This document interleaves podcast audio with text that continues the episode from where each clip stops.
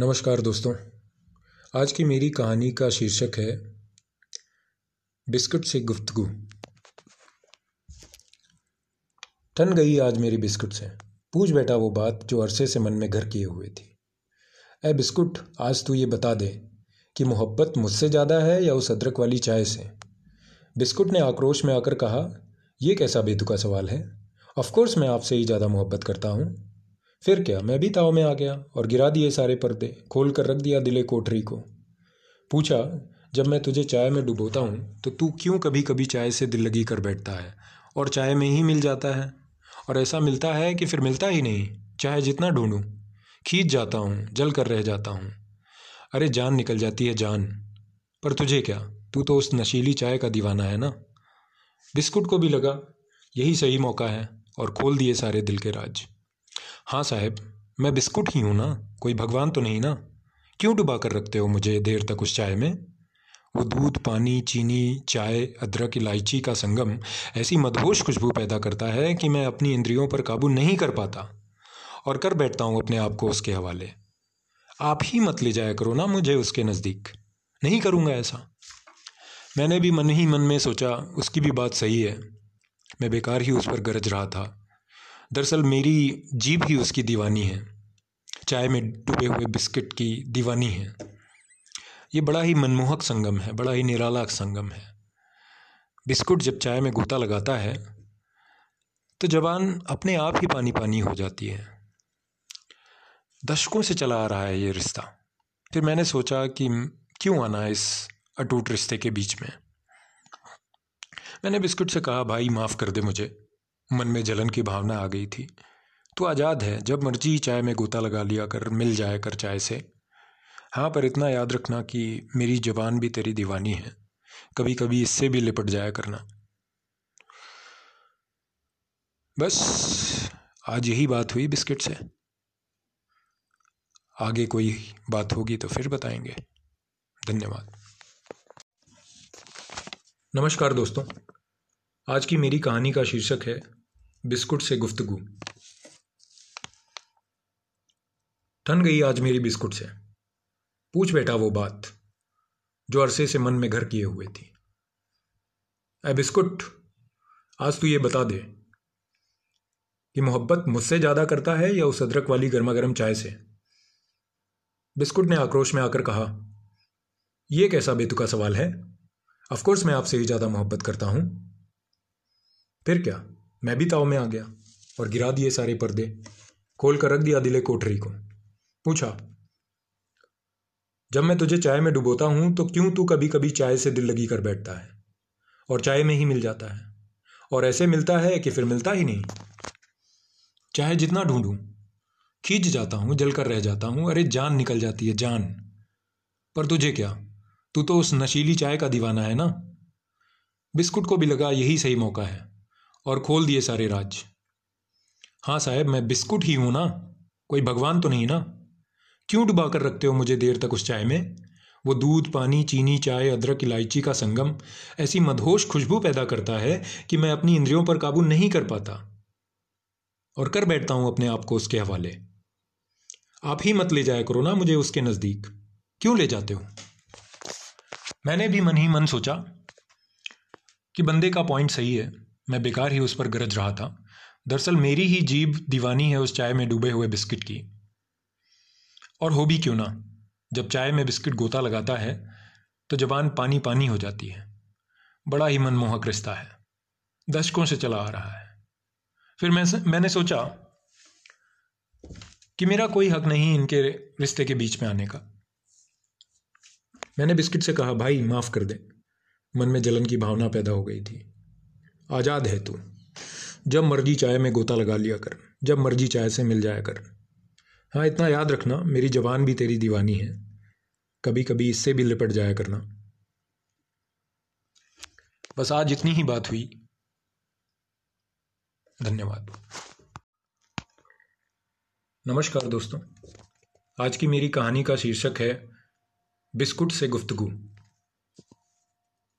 ठन गई आज मेरी बिस्कुट से, पूछ बैठा वो बात जो अरसे से मन में घर किए हुए थी। ऐ बिस्कुट, आज तू ये बता दे कि मोहब्बत मुझसे ज़्यादा करता है या उस अदरक वाली गर्मा गर्म चाय से? बिस्कुट ने आक्रोश में आकर कहा, यह कैसा बेतुका सवाल है, ऑफ कोर्स मैं आपसे ही ज़्यादा मोहब्बत करता हूँ। फिर क्या, मैं भी ताव में आ गया और गिरा दिए सारे पर्दे, खोल कर रख दिया दिले कोठरी को। पूछा, जब मैं तुझे चाय में डुबोता हूँ तो क्यों तू कभी कभी चाय से दिल लगी कर बैठता है और चाय में ही मिल जाता है, और ऐसे मिलता है कि फिर मिलता ही नहीं, चाहे जितना ढूंढूं।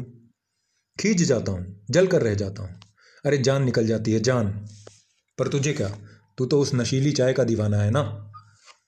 बिस्कुट को भी लगा यही सही मौका है और खोल दिए सारे दिल के राज। हाँ साहब, मैं बिस्कुट ही हूँ ना, कोई भगवान तो नहीं ना। क्यों डुबा कर रखते हो मुझे देर तक उस चाय में? वो दूध, पानी, चीनी, चाय, अदरक, इलायची का संगम ऐसी मदहोश खुशबू पैदा करता है कि मैं अपनी इंद्रियों पर काबू नहीं कर पाता और कर बैठता हूँ अपने आप को उसके हवाले। आप ही मत ले जाया करो ना मुझे उसके नज़दीक, क्यों ले जाते हो? मैंने भी मन ही मन सोचा, बंदे का भी पॉइंट सही है, मैं बेकार ही उस पर गरज रहा था। दरअसल मेरी जीभ ही दीवानी है चाय में डूबे हुए नरम बिस्किट की, और हो भी क्यों ना। जब चाय में बिस्कुट गोता लगाता है तो जबान पानी पानी हो जाती है। बड़ा ही मनमोहक रिश्ता है, दशकों से चला आ रहा है। फिर मैंने सोचा कि क्यों आना इनके रिश्ते के बीच में। मैंने बिस्कुट से कहा, भाई माफ़ कर दे, मन में जलन की भावना पैदा हो गई थी। आज़ाद है तू, जब मर्जी चाय में गोता लगा लिया कर, जब मर्जी चाय से मिल जाया कर। हाँ, इतना याद रखना, मेरी जबान भी तेरी दीवानी है, कभी कभी इससे भी लिपट जाया करना। बस आज इतनी ही बात हुई बिस्कुट से। आबिक आगे जो होगी बताएंगे। धन्यवाद।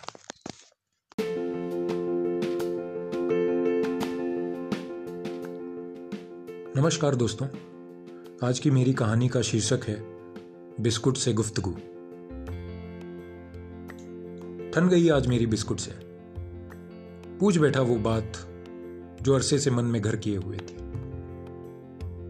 ए बिस्कुट, आज तू ये बता दे कि मोहब्बत मुझसे ज्यादा करता है या उस अदरक वाली गर्मा गर्म चाय से? बिस्कुट ने आक्रोश में आकर कहा, यह कैसा बेतुका सवाल है, ऑफ कोर्स मैं आपसे ही ज्यादा मोहब्बत करता हूं। फिर क्या, मैं भी ताव में आ गया, गिरा दिए सारे पर्दे, खोल कर रख दिया दिले कोठरी को। पूछा, जब मैं तुझे चाय में डुबोता हूं तो क्यों तू कभी कभी चाय से दिल लगी कर बैठता है और क्यों चाय में ही मिल जाता है, और ऐसे मिलता है कि फिर मिलता ही नहीं, चाहे जितना ढूंढूं। खींच जाता हूं, जल कर रह जाता हूं, अरे जान निकल जाती है जान। पर तुझे क्या, तू तो उस नशीली चाय का दीवाना है ना। बिस्कुट को भी लगा यही सही मौका है और खोल दिए सारे राज। हाँ साहिब, मैं बिस्कुट ही हूं ना, कोई भगवान तो नहीं ना। क्यों डुबा कर रखते हो मुझे देर तक उस चाय में? वो दूध, पानी, चीनी, चाय, अदरक, इलायची का अनूठा संगम ऐसी मदहोश कर देने वाली खुशबू पैदा करता है कि मैं अपनी इंद्रियों पर बस नहीं कर पाता और कर बैठता हूं अपने आप को उसके हवाले। आप ही मत ले जाया करो ना मुझे उसके नजदीक, क्यों ले जाते हो? मैंने सोचा उसकी बात भी सही है, बेकार ही उस पर गरज रहा था। दरअसल मेरी ही जीभ उस चाय में भीगे हुए नरम बिस्किट की दीवानी है, और हो भी क्यों ना। जब चाय में बिस्कुट गोता लगाता है तो जबान पानी पानी हो जाती है। बड़ा ही मनमोहक रिश्ता है, दशकों से चला आ रहा है। फिर मैंने भी तय किया कि इनके अटूट रिश्ते के बीच में क्यों आना। मैंने बिस्कुट से कहा, भाई माफ कर दे, मन में जलन की भावना पैदा हो गई थी। तो आजाद है, जब मर्जी चाय में गोता लगा लिया कर, उसमें मिल जाया कर। हाँ, इतना याद रखना, मेरी जबान भी तेरी दीवानी है, कभी कभी इससे भी लिपट जाया करना। बस इतनी ही बात हुई आज, फिर होगी तो बतलाऊंगा। धन्यवाद।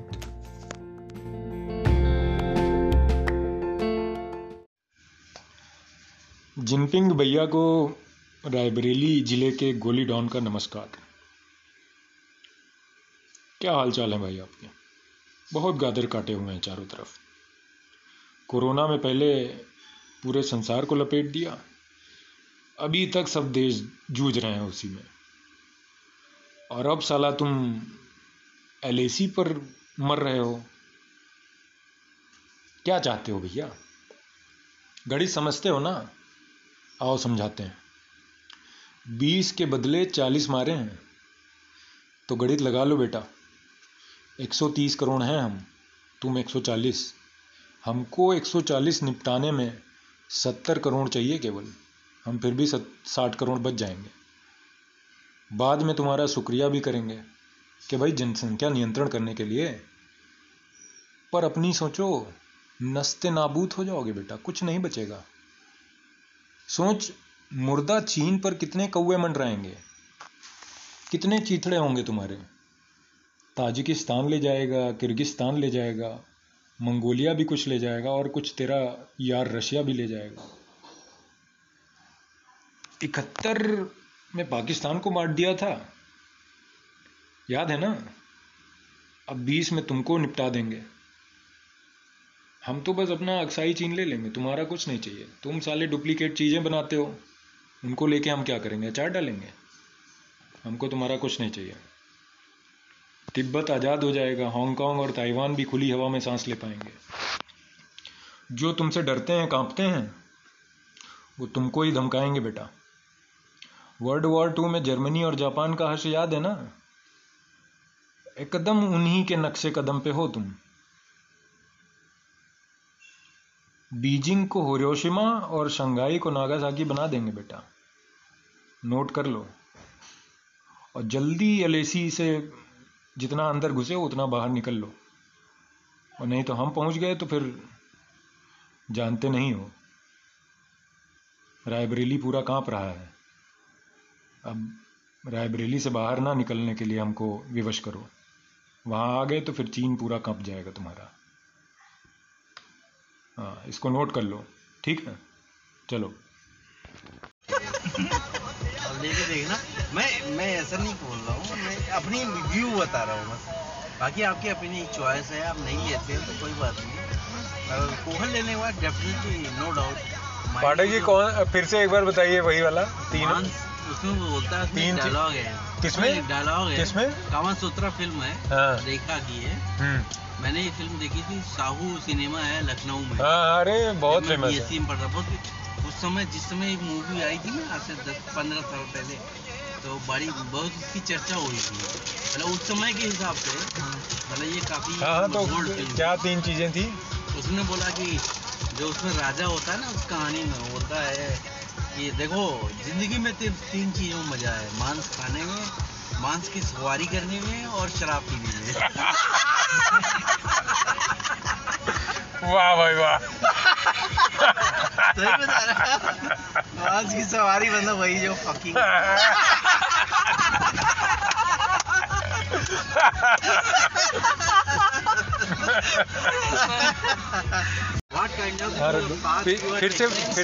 फिर से बताओ क्या पाठक जी, फिर से क्या बताया आपने? फिर से बताइए। वर्ण व्यवस्था ना, मनोज में बताया गया है। वर्ण व्यवस्था मतलब, वर्ण मतलब चुनन, चुनना, चूज करना। What way of life you want to choose, है ना?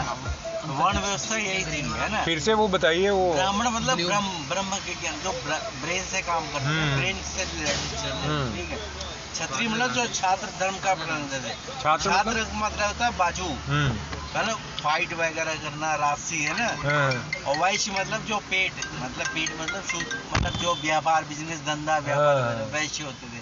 शुद्ध मतलब जो फीट, चरण होते थे। अच्छा, मतलब लोगों की सबकी सेवा करना, जो भी कुछ काम करना है। जैसे अपने फाइल में, आप ऑफिस में क्या होता है, फाइल ले आओ, ये रख दो, अटेंडेंट हो गया ना, तो वो चीजें वर्ण व्यवस्था थी। वर्ण व्यवस्था कोई गलत चीज नहीं थी। लोगों ने क्या है, उसको गलत रूप में दे दिया, है ना? जी। बस जो जैसा काम करता था उसके हिसाब से बना हुआ था। और जो ब्रेन का काम करता, डेफिनेटली वो उच्च स्थान पे होता था। ब्राह्मण इसीलिए पूज्य नहीं होता था। बिल्कुल। बस छात्र में क्या था, राजम राजा का प्राण करना, मतलब हो ना, राज्य को चलाना, और ये सब चीजें होती थी। ये उच्च वर्ग में आते थे, है ना? ब्राह्मण, क्षत्रिय, वैश्य, शूद्र, जो निम्न का मतलब ये नहीं हो कि वो, देखिए, every human being is the same, है ना? एक